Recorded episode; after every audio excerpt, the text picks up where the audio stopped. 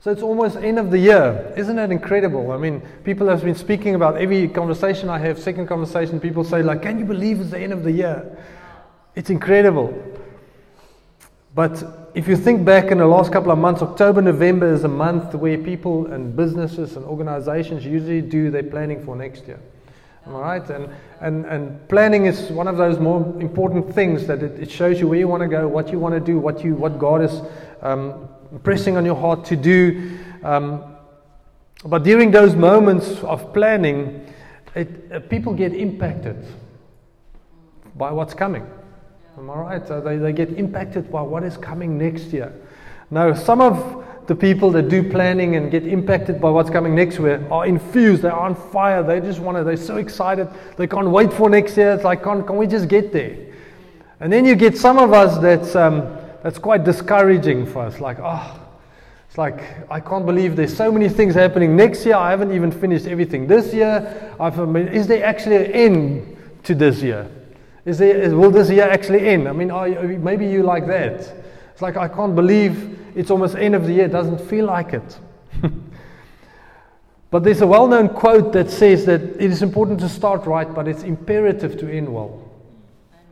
And it's something God has been pressing on my heart this week that, Henny, how are you ending? Because to be honest, the last 2 weeks, I'm just like, I'm getting that smell of holiday, you know. I don't know if you, when I grew up in Potch, you know, in Potch you actually can smell the summer and you can smell the winter. It's quite amazing. Of course, it's a very dry climate, but you can smell the winter coming.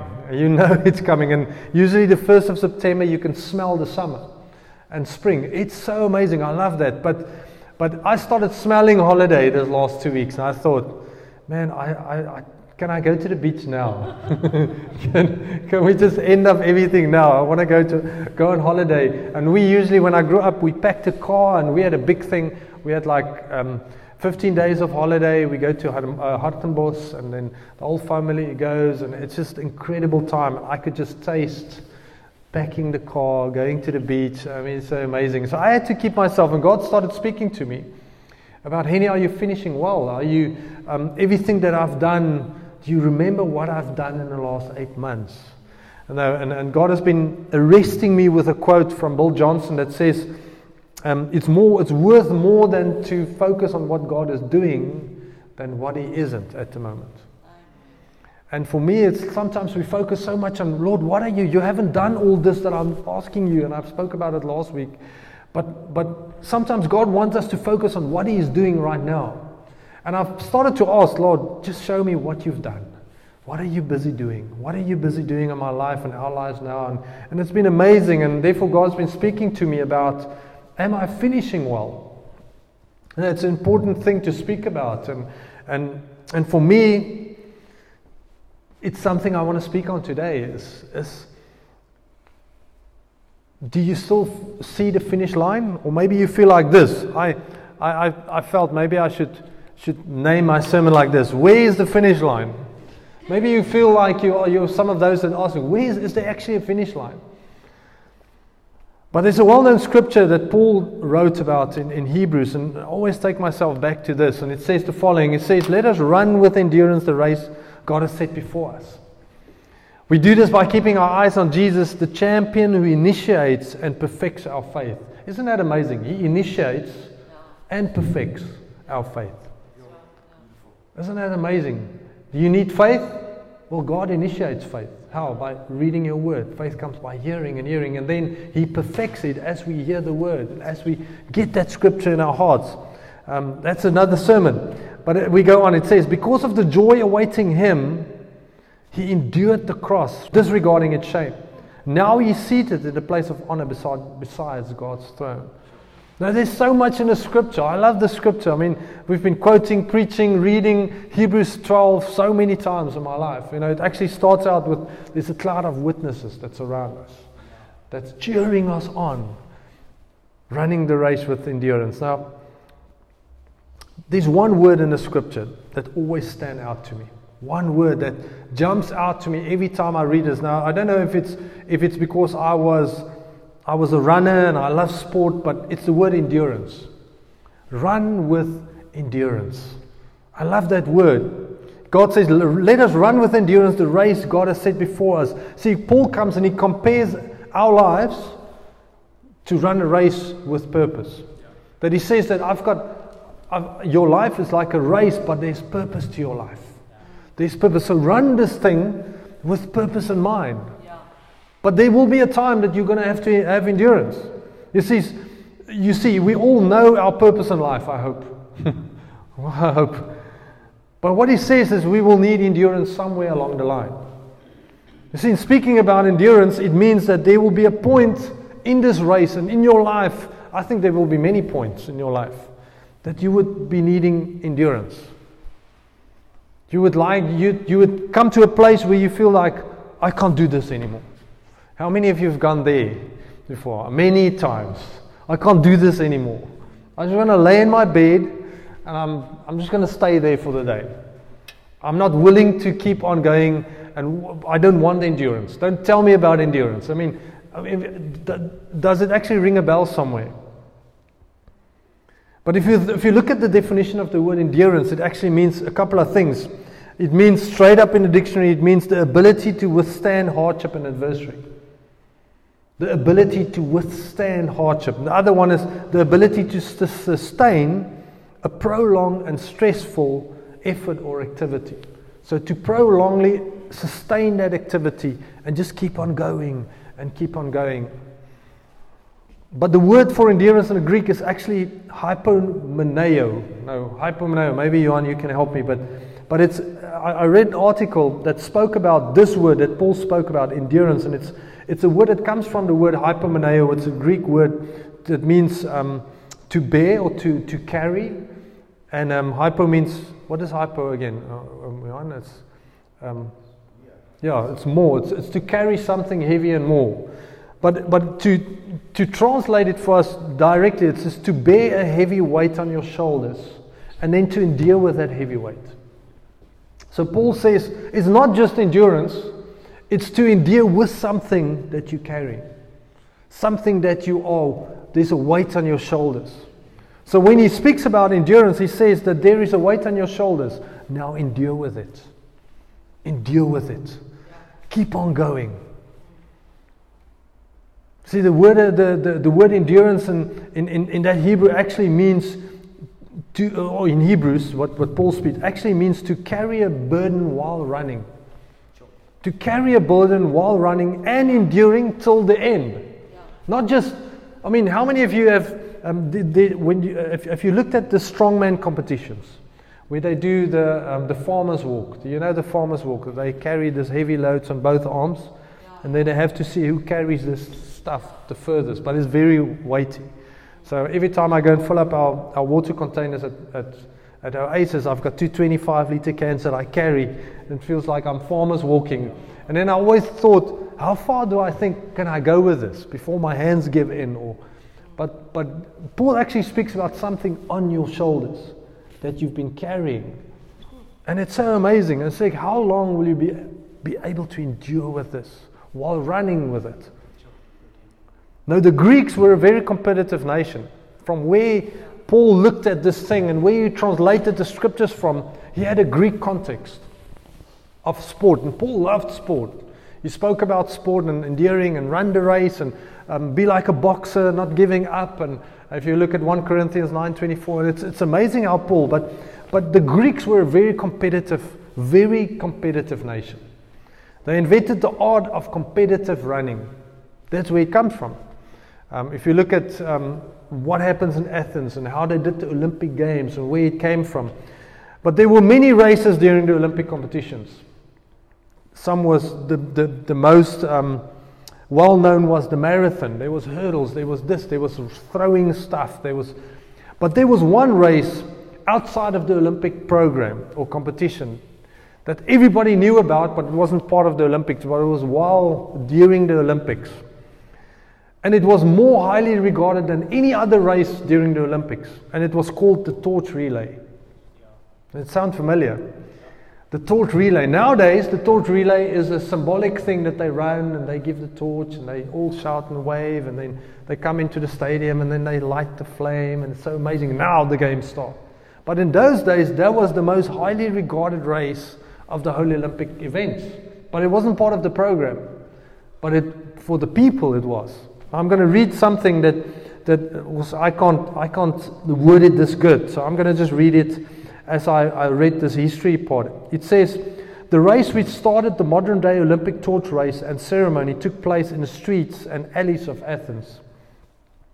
10 or 12 men would assemble before the city fathers, each carrying a torch, a simple bounded bundle of twigs, inset in a hollow container. The twigs were coated with tar, and then one by one each torch was lit from the same flame. On their marks, the runners would set out as a group and guided along a course that would be laid out among the city streets, on which obstacles and barriers had been placed. The object of the race was to cross the finish line with your torch still lit. You could not stop and put the torch down or prop it anywhere. You had to hold it high and run with it with as much integrity as possible. In this race was seldom won by the fastest or the strongest, but it all depends upon timing and rhythm. To keep that torch lit required the ability to hold it properly, shielded from objects along the route, and held away from the wind. If you ran too fast, you might put the flame out. If you ran too slow, the tar might burn up completely before you reach the finish line. If a runner's torch flamed out, there was no relighting it. He was forced to drop out. The winner of the race was the first man to cross the finish line with his torch still lit. Winning was therefore dependent on endurance, not speed. Now, I love this story. Isn't it so amazing? Because we live in a culture that we need to win with all costs. I mean, the fastest and the strongest are the heroes, the winners. That's the people look up to. But when Paul said that the most important thing about this race of life is to endure while carrying the burden. No, it's not a burden of like, oh, we are so burdened, every one of it. But it's something that God has given us. It's a flame we're running with integrity. That do something with the people around us. It's not necessarily a burden. We need to understand that very correctly. Because we're not under the law, we're under grace. And we have a new covenant that says we are the righteousness of God in Christ Jesus. Jesus came, He took the burden on Himself. He won the victory so that we have a torch that we can run with. As I said, we are reaching the end of the year, and usually we come to, it's like, we're aiming for the finish line, but all of us is like, where is the finish line? Oh my goodness, is there actually something like that? So those people on holiday, we love you, but we don't like you. I felt like that many a times, but my love is stronger than my like. Now, I was sitting in my devotion a couple of months ago, and I came across my notes that I wrote, and I remember it was such a defining moment for me. And I was sitting in my devotion one morning, and I was struggling through really something that morning. That a thought of fear that I was struggling through, a challenge in our lives and our family. And I was in prayer, and I didn't even want to read my Bible because I didn't even know where to go to. And all of us has been to that place in our lives before. And I was just praying, and I just said, Lord, where are you? Where are you, Lord? I can't take the stress and the fear of this challenge anymore. I don't think I'm going to make today. I don't think even thinking about if I'm going to make this year, or we as a family are going to make this year. And I laid my heart before the Father. And in a moment, I saw the Father coming, and He put a crown on my head, and on the crown stood peace. And He started ministering peace to me. It was such an amazing moment. I was lying on my couch because I wasn't up for sitting up, and I was just lying there, and I couldn't get up. And later on, as I could get up, the Lord took me to the scriptures, and He took me to Psalm 23. And I opened the psalm, and I was so, I mean, I don't know if you've ever experienced the true peace of God, but it is so. It's such an incredible ministry moment.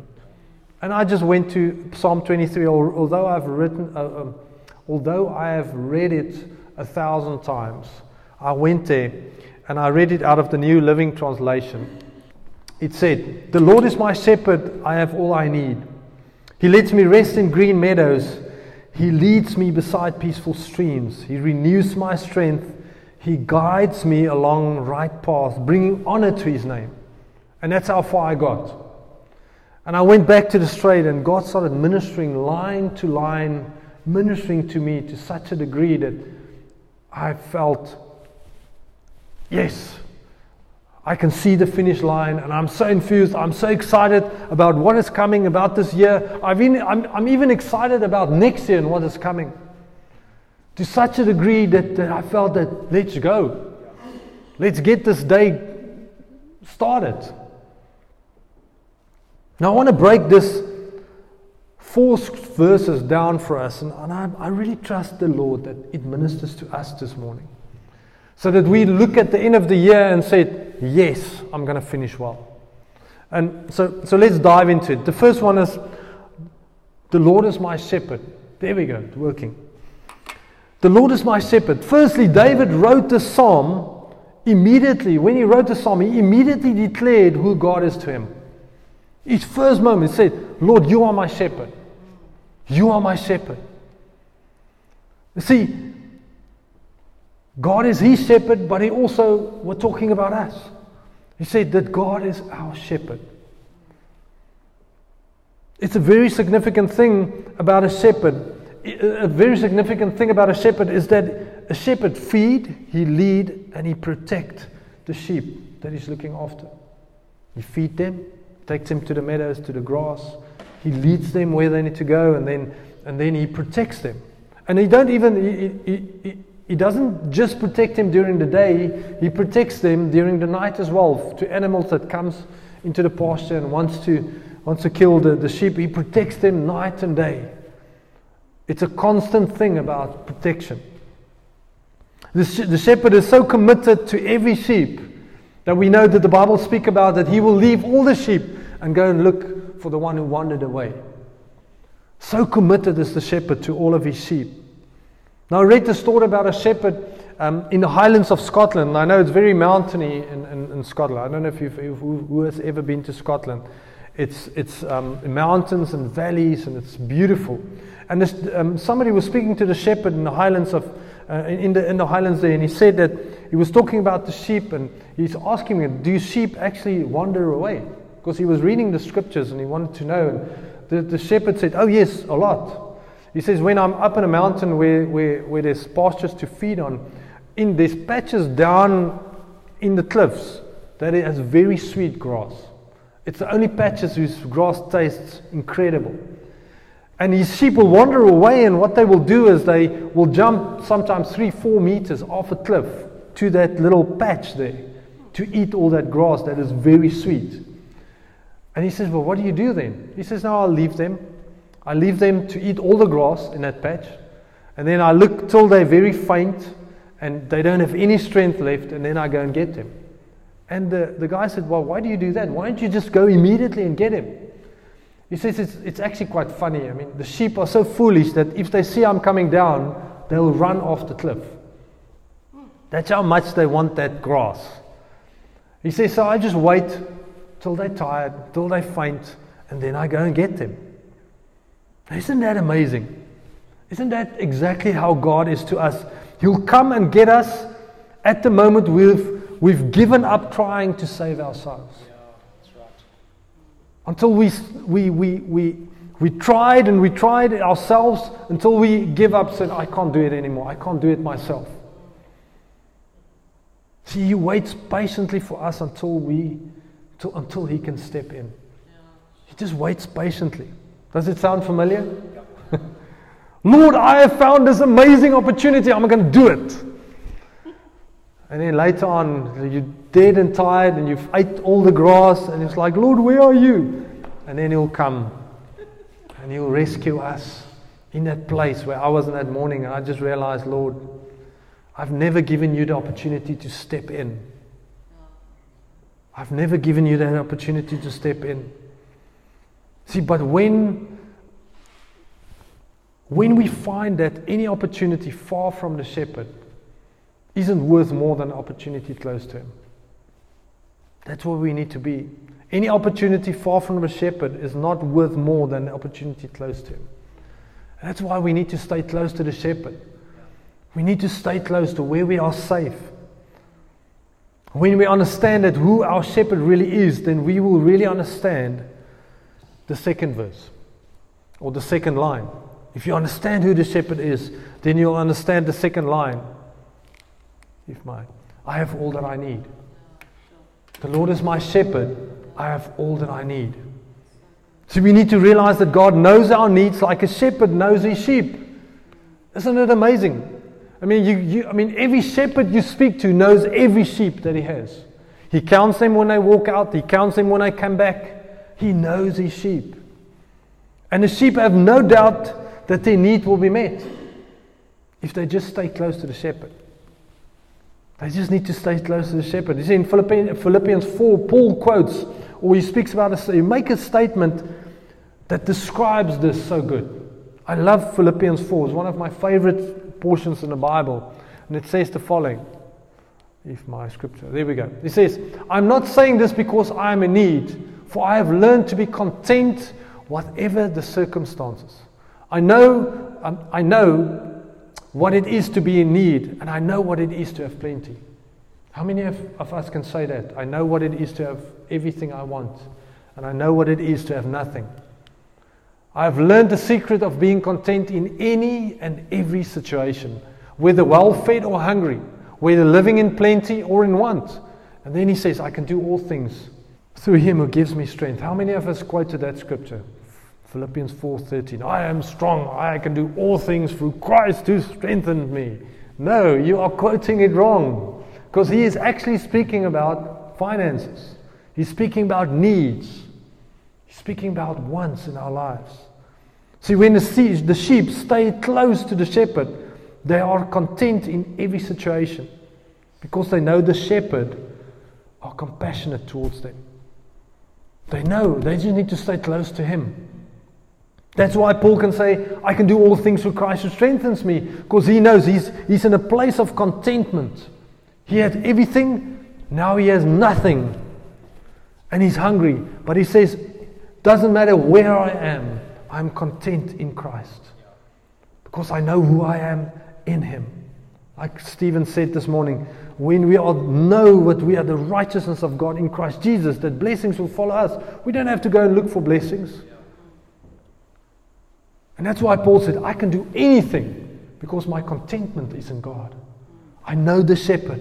I know him. I stay close to him. And because I know him and I stay close to him, I know all my needs are met. Yeah. All my needs are met.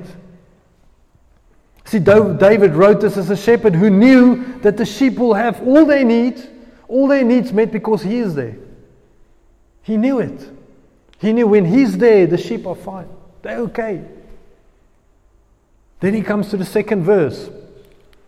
He says, He lets me rest in green meadows. He let me rest in green meadows. See, God wants us to live our lives from a place of rest, not aiming for a place of rest.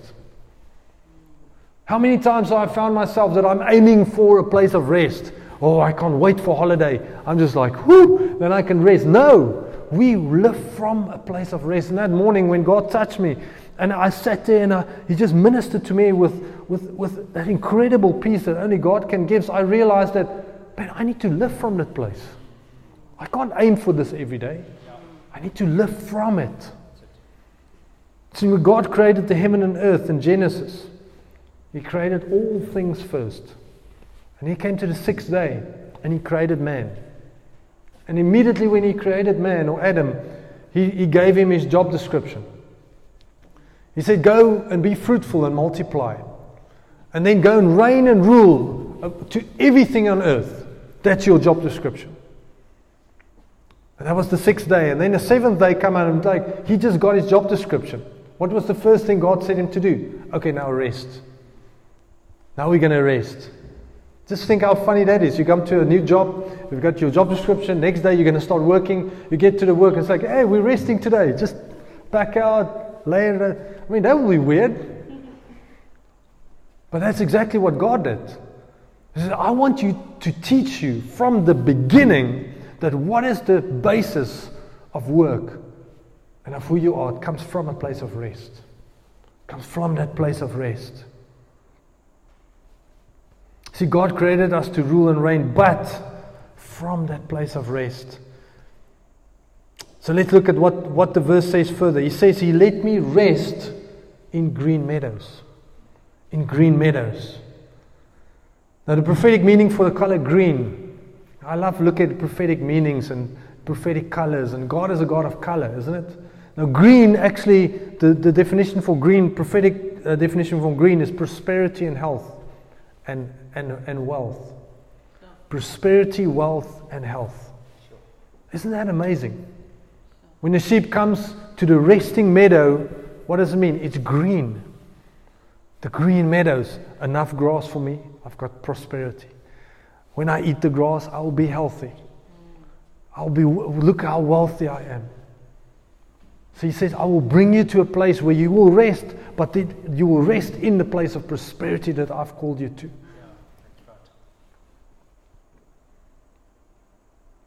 So when we rest in the fact that we are close to the shepherd and all our needs are met, He lets us rest in a place of prosperity and health. When we miss to live in a place of rest, we miss being content.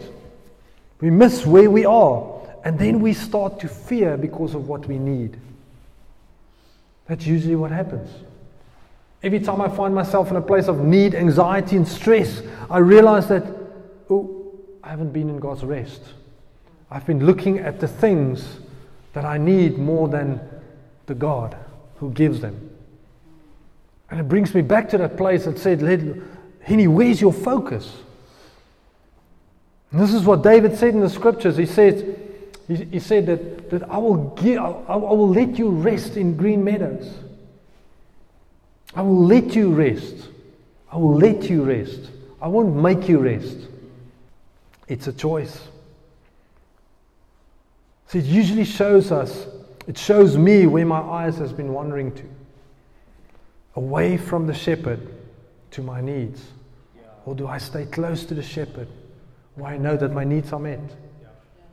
But as soon as I wander away to the sweet grass that I think there is and I jump off cliffs, the shepherd will come and get me. But I would learn a lesson. I would realize that far from a shepherd is not a blessing.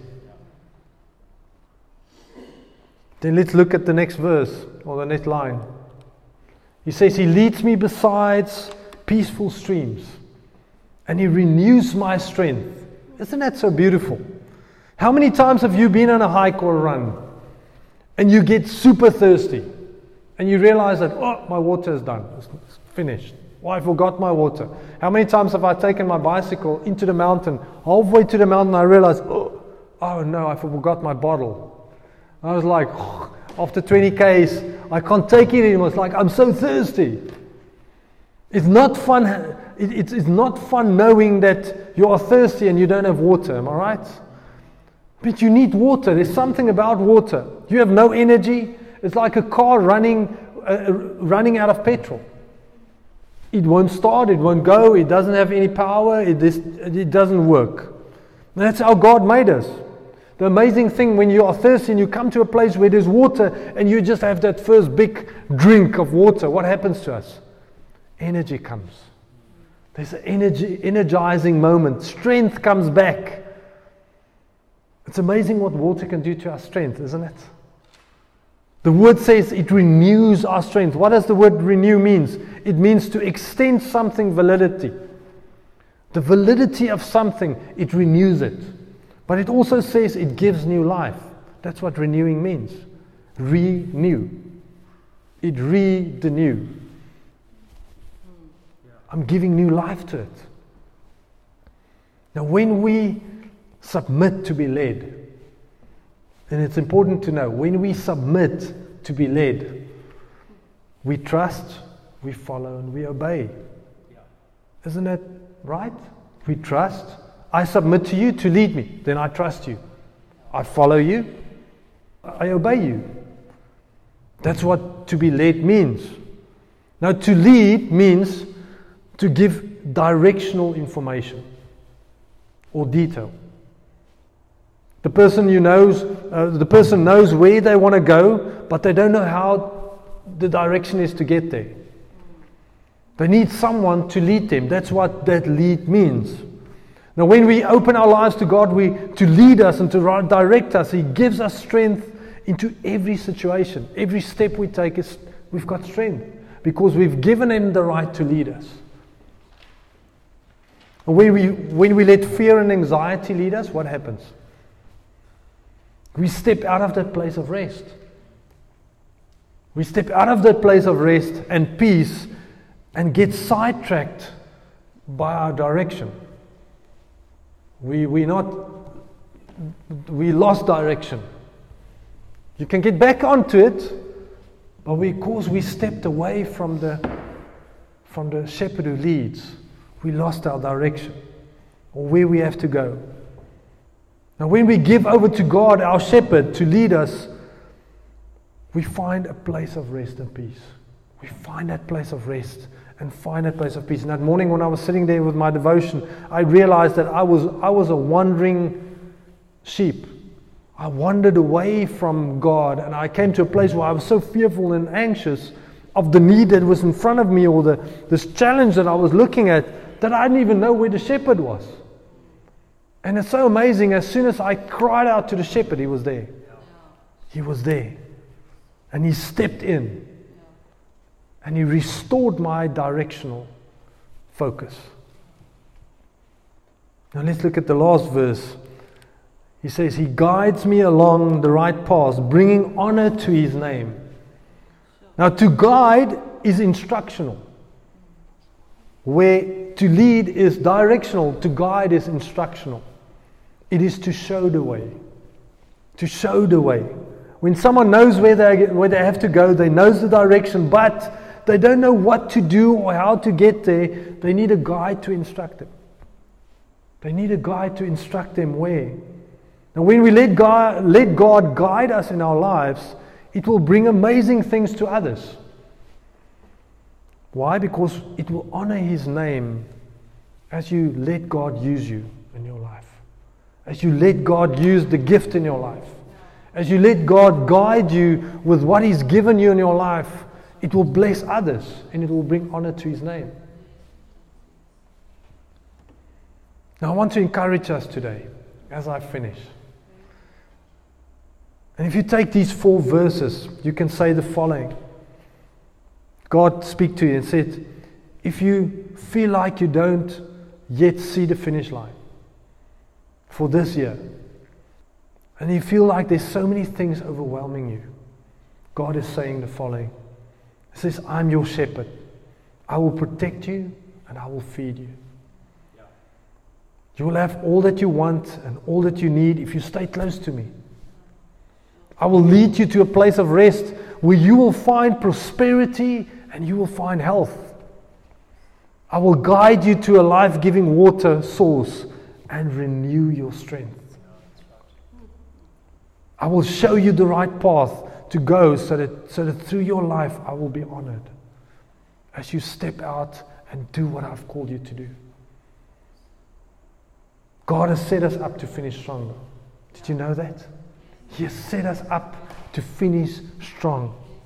Now, this week I saw a picture on Facebook, and I looked at it and I thought, oh, that's nice. And I went on, and it bugged me for the whole day. So I went back and searched for it, and you probably have seen it, and it's that picture. And under the picture it says, are you willing to step away? And I thought, that is weird. I'm talking about addictions and it's all about that, but I thought, that's much more than that. It is much more than that. See, it spoke to me and it said, what happens if we step away or not endure? What happens when we are making a decision that says, oh, I'm tired. I'm not going to finish strong. I'll do it next year. See, if we step back or step out of the race God has for us, we will keep others away from the life that God has given us. God wants to, to do something through our lives. He wants to do something through my life, and if I'm tired, and if I step away from His plan and from His purposes and from what He's calling me to do, then I'm keeping life from others. I'm keeping a gift that God has given me away from people who wants to be blessed by Him. See, we can't afford not to run this race with endurance and finish strong. I can't afford not to. I can't afford not to finish for my children's sake. I can't afford not to finish for this town's sake. I can't afford not to finish. And I can go on and on. So many of us are afraid to step up. And I realize there's so many conversations I have, so many people I pray for, so many people we know. If I read Facebook, if I read Instagram, I see this on social media that I'm not willing to, I can't. I'm struggling. I don't want to step up. I'm afraid. What is going to happen if I do this? What is going to happen if I just give my wallet and everything to the Lord? What's going to happen if I just relinquish all control and religious hold that I have over my life and just say, Lord, just take everything. I just want to experience who You are in my life. What is going to happen? See, God's going to ignite something in your life that will change you for the rest of your life, but not just you, everyone around you. And it will be a chain reaction that ignites a generation, that ignites us to reach. And I want to encourage us with that. When I sat there with the Lord that morning and I realized that I was stepping out, I was tapping out. You know that when you wrestle and it's like when you tap out, it's like I can't take it anymore, I'm just going to tap out. And that morning I realized there is no way that I will tap out on life. There is no way that I will tap out on my calling and who God called me to be. There is no way that I'm going to miss what God wants to do through my wife, through my life, and through my wife's life, through my children's life, through the life of this church, and through every one of your lives. We are not going to tap out, but we're going to endure. We're going to finish with our torch still lit. Not worrying if we are strong enough or fast enough, or do we grow fast enough, or do we do this enough or that enough. No, we will finish enduring what God has given us. And when you come to that place where you endured and you finish, the feeling is just incredible. And the knowing is even better, knowing that God has called me to do this. I've done it so well. I've got a friend, they will come and preach here one day. It's John and Rona Miller. You guys probably know them. Some of the Every Nation folks will know them. But such a phenomenal couple, so good friends of us. And 2 years back, they've retired out of ministry. And he said on his Facebook, he said, "Finally the day has come that John and Rona has retired. I only have one thing to say. I didn't mess up. I made it." And he made it. He said, "Now I do more than I've done in ministry, but I've made it to the first finish line. Now God has given me a new race to run. A new race with more and greater and amazing things." Now they've ridden with their tandem bike across Europe, raising funds for Tembelicha. They've went through from one state to two other states in America, raising, it's just, they don't have an end. And they're 68 years old and almost, they just keep on going. Now they've started a new church in Krabou. It's just, they have a never end. But they've came to this place that we will never tap out, no matter what God gives us. We will always let that match burn so that we can ignite others around us and never stop. Amen. Let's pray together. We can stand together and let's pray and just trust God. Father, we thank You this morning.